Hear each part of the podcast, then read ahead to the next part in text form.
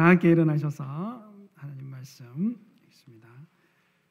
네, 총 본문은 우리 출애굽기 13장에서 15장 말씀인데 그 중에서 14장 10절에서 16절까지의 말씀, 14장 10,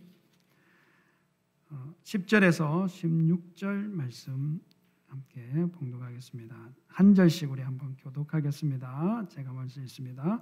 바로가 다가오고 있었다. 이스라엘 자손이 고개를 들고 보니 이집트 사람들이 그들을 추격하여 어, 오고 있었다. 이스라엘 자손은 크게 두려워하며 주님께 부르짖었다. 그들은 모세를 원망하여 말하였다. 이집트에는 묘 자리가 없어서 우리를 이 광야에 다 끌어서 죽이려는 것입니까?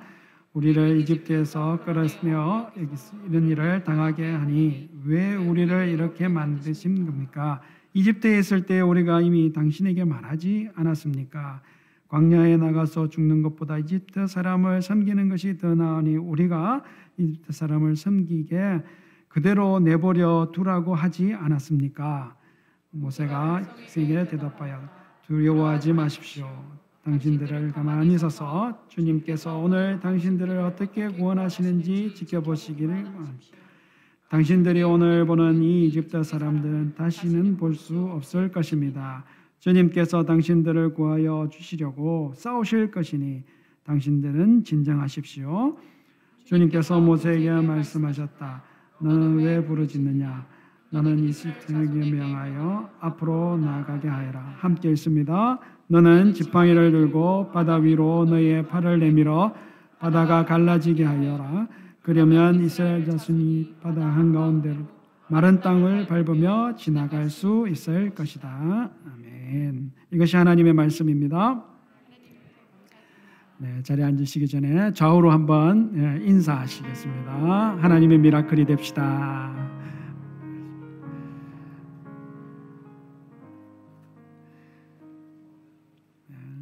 올해 설교 전에 제가 요즘 꽂혀가지고 항상 흥얼거리는 찬양이 하나 있는데 어, 찬양을 한번 어, 소개시켜 드릴 겸 한번 어, 하면 좋겠다 싶어가지고 뽑았는데 불러보니까 듣는 거하고 쉽지 않아 가지고 부르는 거는 좀 쉽지 않는가 봐요.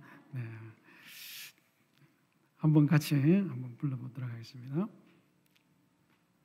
혹시 이미 아시는 분들은 좀 힘차게 같이 또 불러주시면 좋겠습니다.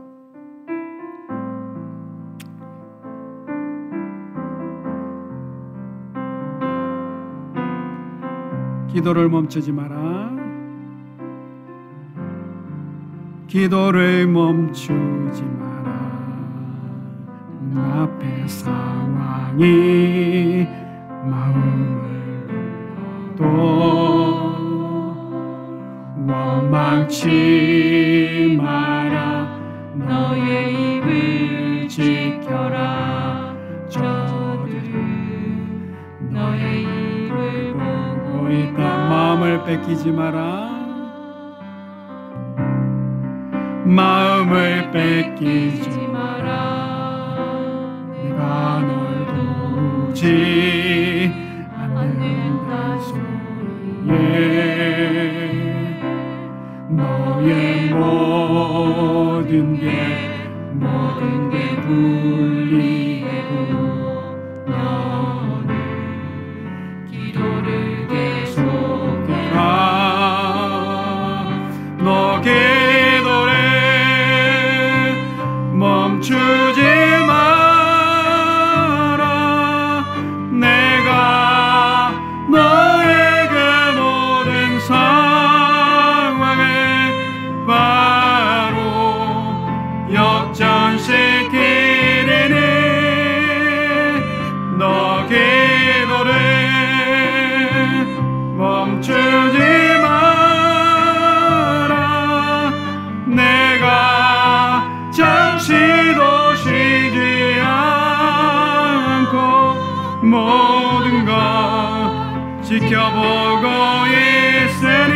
너 기도를 멈추지 마라. 너 기도를 멈추지 마라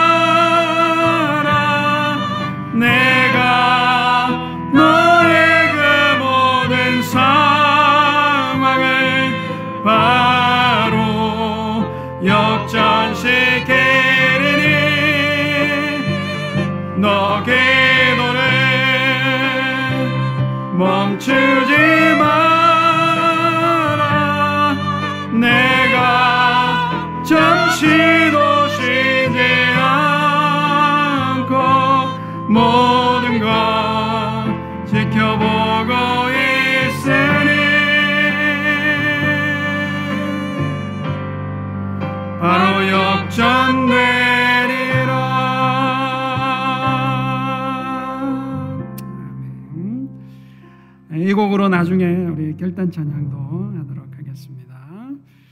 어, 우리 담임 목사님께서 이렇게 온 교회가 이렇게 또 가정이 한 주간 같은 말씀을 가지고 은혜를 나눌 수 있도록 예, 유치부, 유스, 뭐 이렇게 유, 어, 유년부 또 같은 본문으로 이렇게 설교를 하시거든요.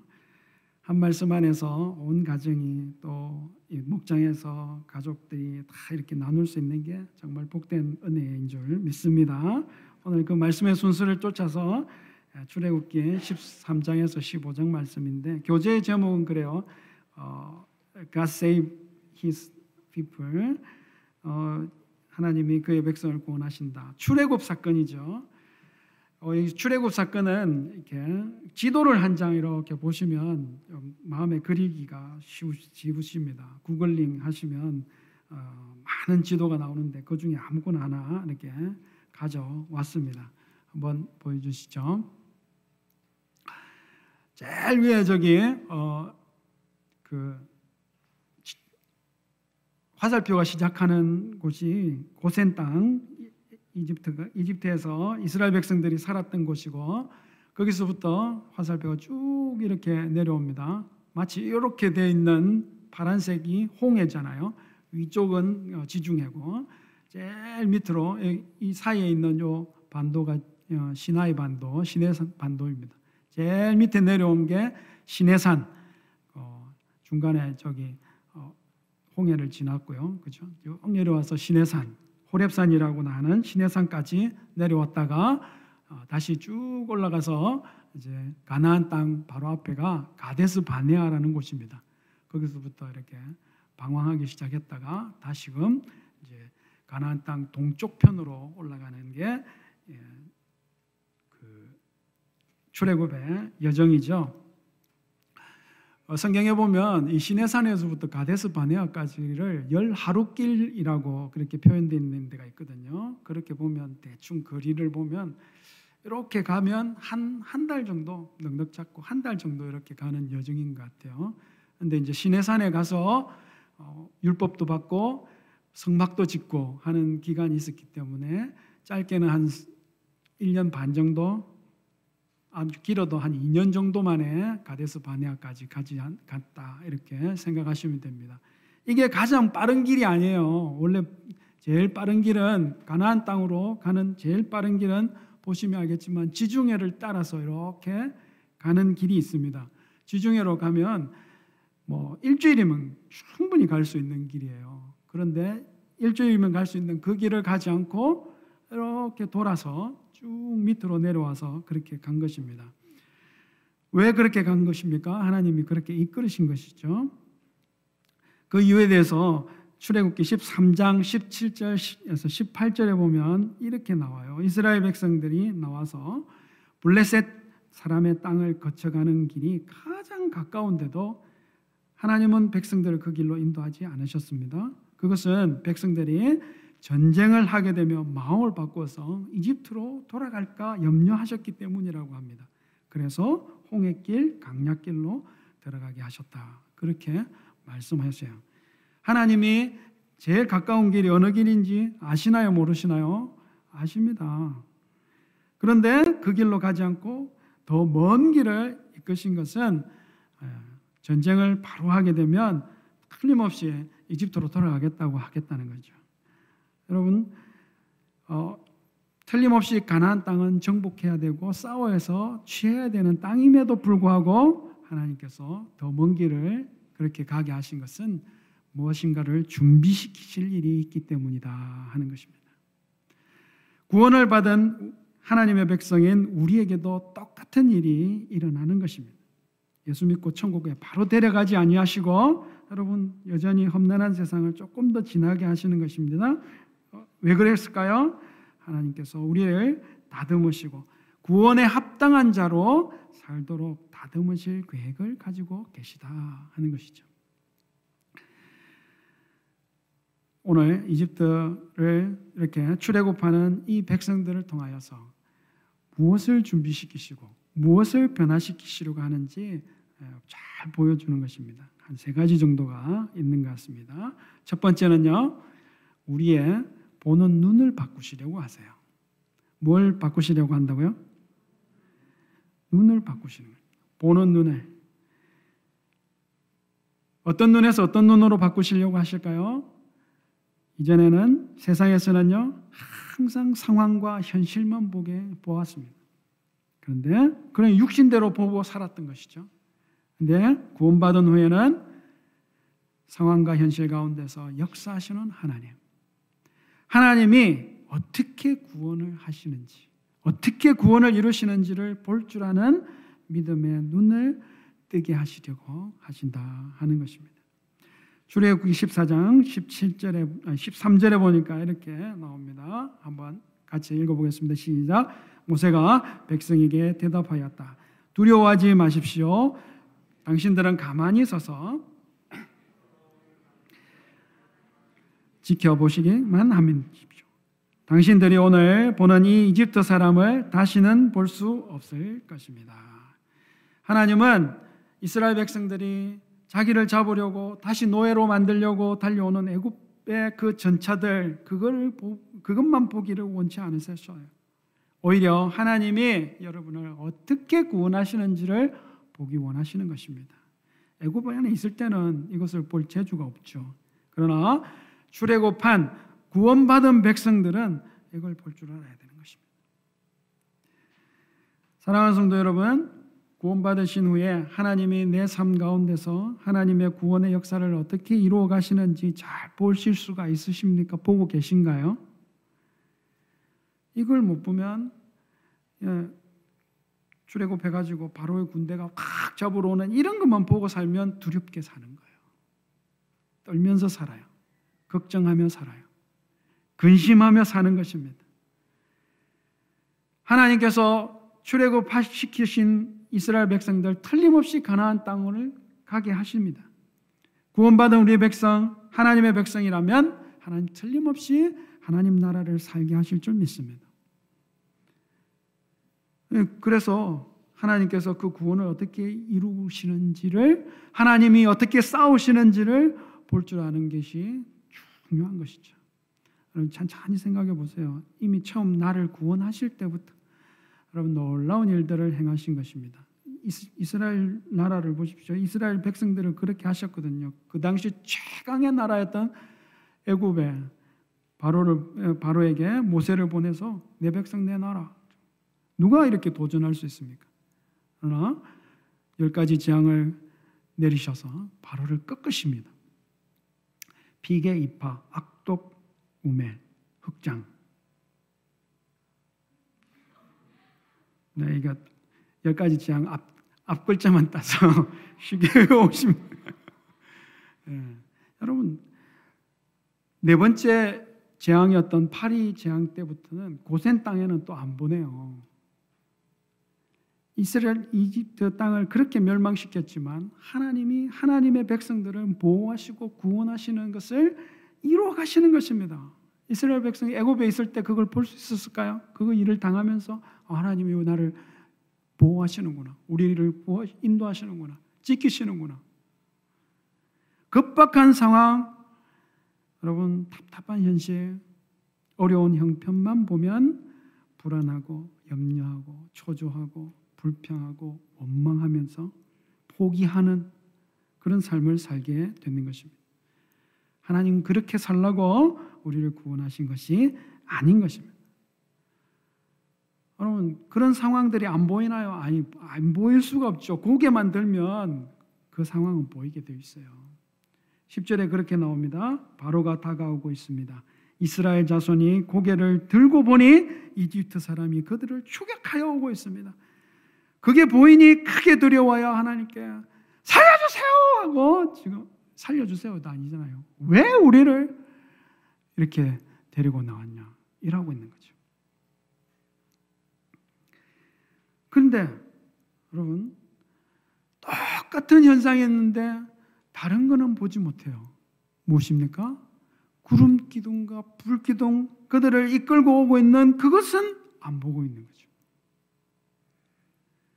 14장 19절 20절에 이렇게 나옵니다. 이스라엘 진 앞을 인도하는 하나님의 천사가 진 뒤로 옮겨가니 진 앞에 있던 구름 기둥도 진 뒤로 옮겨가서 이집트 진과 이스라엘 진 사이를 가로막았었고 그 구름이 이쪽에는 어둡게 이쪽에는 밝게 비춰서 밤새도록 서로 가까이 하지 못하도록 하였다.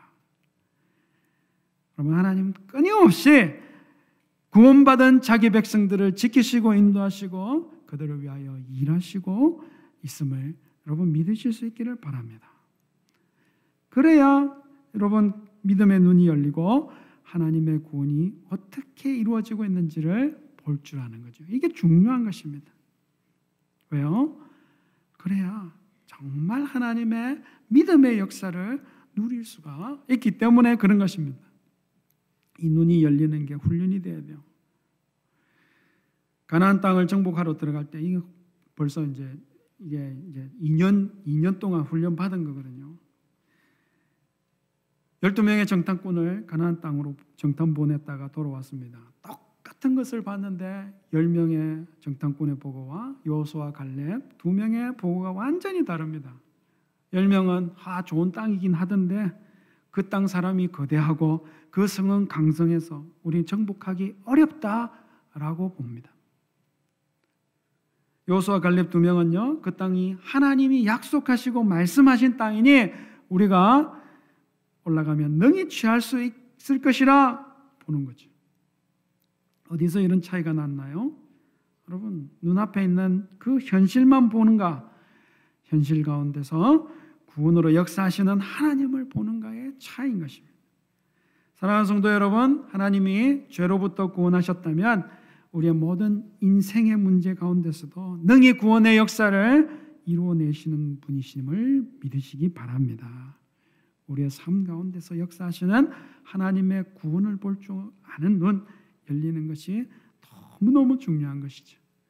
우리 인생 가운데 어떤 상황에서도 역사하시는 하나님의 구원을 바라보며 믿음으로 구원의 역사를 누리실 수 있는 우리 성도님들 되시기를 주의 이름으로 축복합니다. 출애굽한 백성들의 삶에는 반드시 하나님께서 출애굽한 백성다운 삶이 되도록 그렇게 변화시키는 것들이 있습니다. 두 번째 우리를 변화시키려고 하시는 것은요. 우리의 말하는 입을 바꾸시기를 원하십니다. 뭘 바꾸시길 원하신다고요? 이게 바뀌기가 어려워요.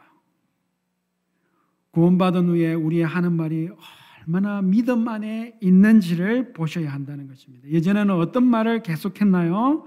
원망과 불평과 두려움의 말이었던 것입니다. 하나님은 구원받은 우리의 백, 하나님의 백성들이 믿음의 고백을 하기를 원하시는 것입니다. 11절을 한번 읽어보도록 하겠습니다. 11절 함께 읽겠습니다. 그들은 모세를 원망하여 말했다. 이집트에는 묘자리가 없어서 우리를 이 광야에다 끌어내어 죽이려는 것입니까? 우리를 이집트에서 끌어내어 여기서 이런 일을 당하게 하다니 왜 우리를 이렇게 만드십니까? 사실 이스라엘 백성들이 이렇게 지금 말하고 있는데 이런 말하는 모습을 보면 우리하고 뭐 똑같은 것 같아요. 무슨 일만 있으면 우리가 하는 말버릇이 꼭 이런 것입니다. 정말로 하나님께서 광야에서 갖다 죽이시려고 데리고 나오신 것일까요? 그렇지 않은 것이죠.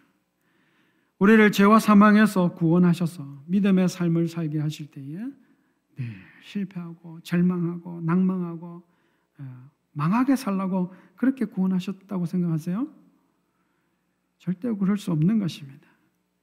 우리의 겪는 일에 대해서 우리의 입이 그 일을 어떻게 보고 있는가 말하고 있는가가 정말 정말 조심하셔야 돼. 훈련되고 변해야 되는 게 바로 여기 있는 겁니다. 여기. 이스라엘 백성들이 하는 말들을 보면요. 물이 없으면 물이 없다면서 우리를 말라 죽이게 목말라 죽이게 하십니다. 그렇게 원망하고 불평합니다. 고기가 없으니 고기가 먹고 싶다고 그걸 꼭 노예 시절에 먹던 것 그렇게 비교하면서 그리워하면서 원망하고 불평해요. 길이 조금 험하면 길이 험하다고 왜 우리를 이 길로 이끌었냐 원망하고 불평합니다.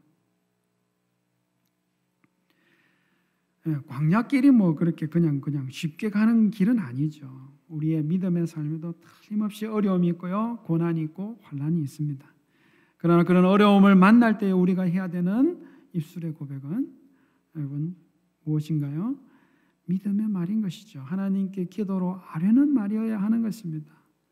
그런데 일마다 때마다 우리 입에서 나오는 말들이 전부 원망이요, 불평이요, 염려요, 근심이요, 부정적인 말이 먼저 튀어나오는 게 여러분 문제인 것이죠. 우리의 입을 변화시키기를 원하시는 것입니다.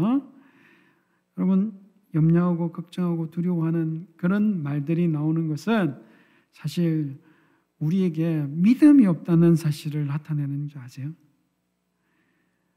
예수님께서 우리의 목숨 부지와 일상의 일에 대해서 걱정하지 말라고 하시면서 이렇게 말씀하십니다.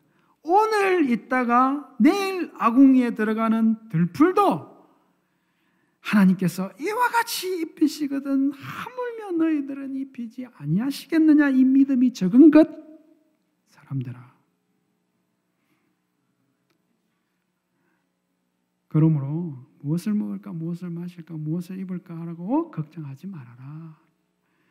우리가 걱정하고 염려하고 근심하고 두려워하고 원망하고 불평하는 이 말들이 나오는 것은 내 삶을 하나님께 온전히 맡기지 않았다, 못했다는 것을 얘기하는 거예요. 주인이 집안일 걱정할까요? 종이 집안일 걱정할까요? 여러분, 우리의 말이 내 믿음이 어디 있는지를 나타낸다는 것입니다. 부모님이 멀쩡하게 계신데 아이들이 앉아서 아, 이번 달 집세는 낼 수 있을까? 오늘 저녁 끼니는 이을 수 있을까?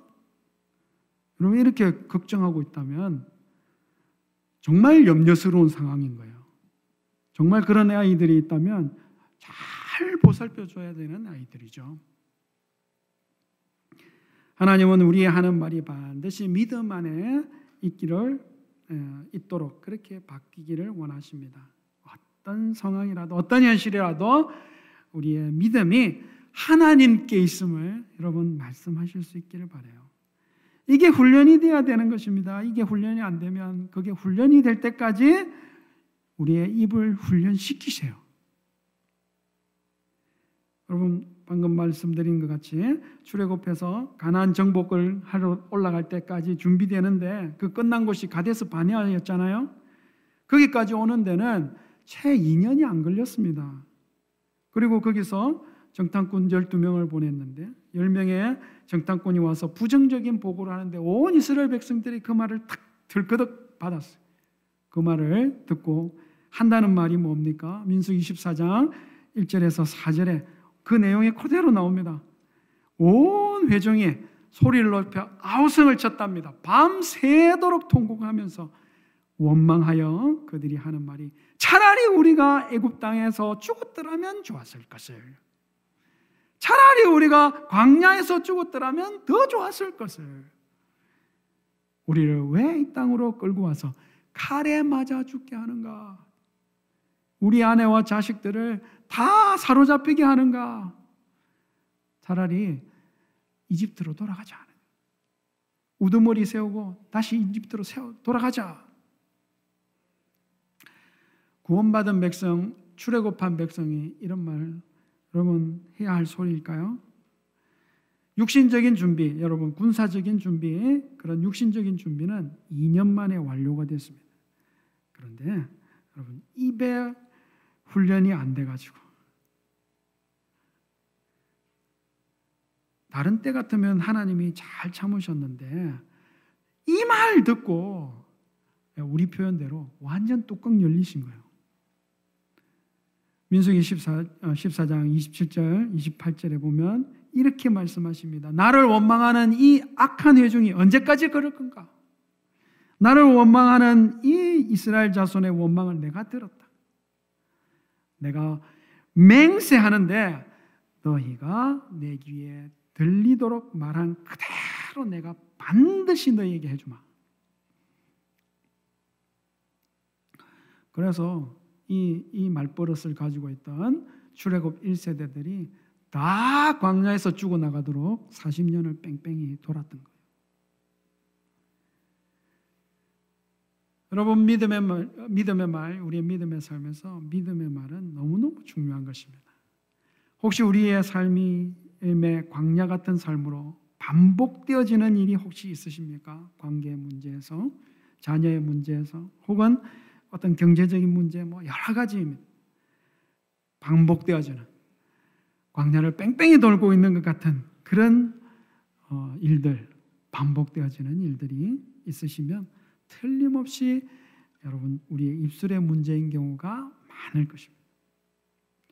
하나님은 우리가 하나님을 전적으로 신뢰하는 가운데 믿음의 고백하기를 원하시는 것입니다. 심지어 이제 그게 훈련이 되라고 여리고를 점령할 때는요 황당한 그런 작전 지시를 내리시잖아요. 하루에 한 바퀴 동, 어, 다 같이 돌자 한 동네 한 바퀴 한 바퀴 돌고 어, 7일차에는 일곱 바퀴 그렇게 다 돌 동안 한마디도 말하지 말라고 절대 아무도 얘기하지 말라고 그렇게 침묵을 시킵니다. 왜요? 하나님이 싸우시고 하나님이 일하시고 하나님이 어떻게 일하시는지 그것을 믿음으로 기다리며 침묵하게 하는 훈련이잖아요. 하나님은 우리의 입술이 믿음의 고백을 할 줄 아는 입술이 되기를 원하십니다. 원망, 불평, 시기, 염려, 질투, 두려움, 실망 이런 말들은요. 여러분 구원받은 하나님의 백성의 입에서 나오는 게 합당치 않은 말들인 것이죠. 여러분 어떤 상황 가운데서도 믿음의 고백을 하실 줄 알고 그래서 하나님의 온전한 온전히 맡겨진 그런 삶의 열매로 하나님께 영광을 돌릴 수 있는 우리 성도님들 되시기를 주의 이름으로 축복합니다. 출애굽한 하나님의 백성에게서 진정으로 바뀌어야 되는 가장 중요한 것은 길입니다. 길. 세 번째로 하나님이 변화시키는 것은요. 우리의 행하는 길을 바꾸시는 것입니다. 무엇을 바꾸신다고요? 행하는 길을 바꾸시는 것입니다. 길이라는 것은 예, 성도가 사는 삶의 모든 삶의 방식을 전부 얘기하는 것이라고 보시면 되겠습니다. 출애굽기 14장 15절에서 16절 함께 읽어보겠습니다. 함께 읽겠습니다. 시작. 주님께서 모세에게 말씀하셨다. 너는 왜 부르짖느냐? 너는 이스라엘 자손에게 명하여 앞으로 나아가게 하여라. 너는 지팡이를 들고 바다 위로 너의 팔을 내밀어 바다가 갈라지게 하여라. 그러면 이스라엘 자손이 바다 한가운데로 마른 땅을 밟으며 지나갈 수 있을 것이다. 여러분, 이 길이 이스라엘 백성들이 이 길이 있을 줄 알았을까요? 바다 한가 한가운데가 갈라지고 그 땅이 마른 땅이 되어서 그곳을 지나갈 수 있는 길이 될 것이라는 것을 알았을까요? 여러분, 그렇지 않죠. 하나님은 하나님 구원하시는 하나님의 백성들은 우리의 살아갈 길을 이와 같이 인도하신다는 것입니다. 고린도전서 2장 9절에 보니까 이렇게 표현되어 있어요. 그러나 성경에 기록된 바 눈으로 보지 못하고 귀로 듣지 못하는 것들 사람의 마음에 떠오르지 않는 것들을 하나님께서는 자기를 사랑하는 사람들에게 마련하여 주십니다. 하나님께서 하나님의 백성들이 나아가야 될 길, 살아가야 할 방식을 세상과 전혀 다르게 인도하시는 줄 믿습니다. 출애굽을 시켰다는 자체가 우리의 삶의 길을 삶의 방식을 바꾸어 놓으시겠다는 것이고 이전과는 절대로 다르게 절대로 같지 않게 그렇게 살게 하시겠다는 증거인 거죠. 우리가 이전에 살던 죄악의 삶을 그리워하고 혹시 그런 걸 따라하려고 그렇게 하면 안 되는 것입니다. 노예로 살 때 그때 그럭저럭 그게 괜찮았나 보여. 죄악으로 살던 그게 만족스러웠던 걸까요? 믿음의 길을 가다가 조금 궁핍한 일이 생기고 어려운 현실을 만나게 되니 어떻게 매번 그렇게 그 애굽살이 그게 그리워 그걸 그리워하고 돌아가겠다고 확 돌아가겠다고 협박하고 그럴까요? 여러분 구원받은 백성에게는 절대로 죄악의 삶에 그런 삶의 방식으로 절대로 돌아갈 수 있는 것이 아닌 것입니다. 출애굽하여 나올 때에 쉬운 이그 블레셋 길로 가지 않고 홍해 길로 가시게 하신 것은 이유가 있는 거죠. 또 홍해 이 광야길 광야길로 가서도 홍해를 지나고 나서도 바로 이렇게 올라갈 수 있었지만 그렇지 않고 광야의 길을 걷게 하신 것이 있는 것입니다. 여러분 절대로 우리는 삶의 모든 모습이 죄악된 세상을 따라서는 아니 되는 것이죠. 하나님의 백성다운 삶으로 살게 하시는 것입니다. 한 번씩 표현하지만 제가 어, 표현하는 대로 여러분 성도는 땅에 살고 있지만 땅의 방식대로 사는 사람이 아니라 하늘의 방식대로 살아야 되는 것이죠. 여러분 이 강야의 길을 걷게 하시는 것에 대해서 분명한 목적이 있습니다. 이유가 있습니다. 신명기 8장 2절에 보니까 이렇게 표현해요. 개혁 어, 개혁 개정판으로 어, 인용했습니다. 한번 읽어보겠습니다. 시작. 내 하나님 여호와께서 이 40년 동안에 내게 광야 길을 걷게 하신 것을 기억하라. 이는 너를 낮추시며 너를 시험하사 내 마음이 어떠한지 그 명령을 지키는지 지키지 않는지를 알려 하시며 우리를 하나님 다른 길로 이끄시고 이 광야에 같은 그 길을 걷게 하시면 우리의 삶의 방식을 하나님 백성다워지도록 바꿔 놓으시게 하심인 줄 믿습니다. 광야의 길을 걷지 않으면요. 우리의 행함이 잘 바뀌지 않아요. 우리의 삶의 행식이 바뀌지 않아요. 하나님이 믿음의 사람으로 쓰시려고 하는 사람들은 한결같이 광야의 길을 걸으며 연단을 받고 다듬어졌다는 사실을 꼭 기억하실 수 있기를 바랍니다. 아브라함이 광야의 길을 걷고 나서야 진정한 믿음의 예, 조상이 된 것이죠. 이삭과 야곱도 마찬가지입니다. 광야의 길을 걷고 나서 믿음의 계승자들이 되었어요. 요셉은 더 그렇잖아요. 17세까지 한 아버지의 사랑받던 아들이었다가 조지의 이집트에 노예로 팔려가게 됩니다. 억울하게 감옥에 들어갔고 그래 억울하게 감옥살이를 한 것입니다. 그러나 성경은 언제나 하나님이 요셉과 함께 하셨다. 광야의 길을 끝까지 걷고 나서야 보니 하나님께서 처음 꿈에 주셨던 그것처럼 온 민족과 나라를 구원할 수 있는 그런 자리를 감당할 수 있는 사람이 되어 있더라는 것입니다. 여러분 광야의 길을 걷지 않고도 자기 마음대로 할 수 있습니다. 솔로몬도 그렇고요. 사울 왕도 그랬어요. 이런 이 사람 이런 사람들은 광약길 없이 자기가 되고 싶은 대로 살고 싶은 대로 다 살았습니다. 안타깝게도 결말이 안 좋아요. 결말이 안 좋아요.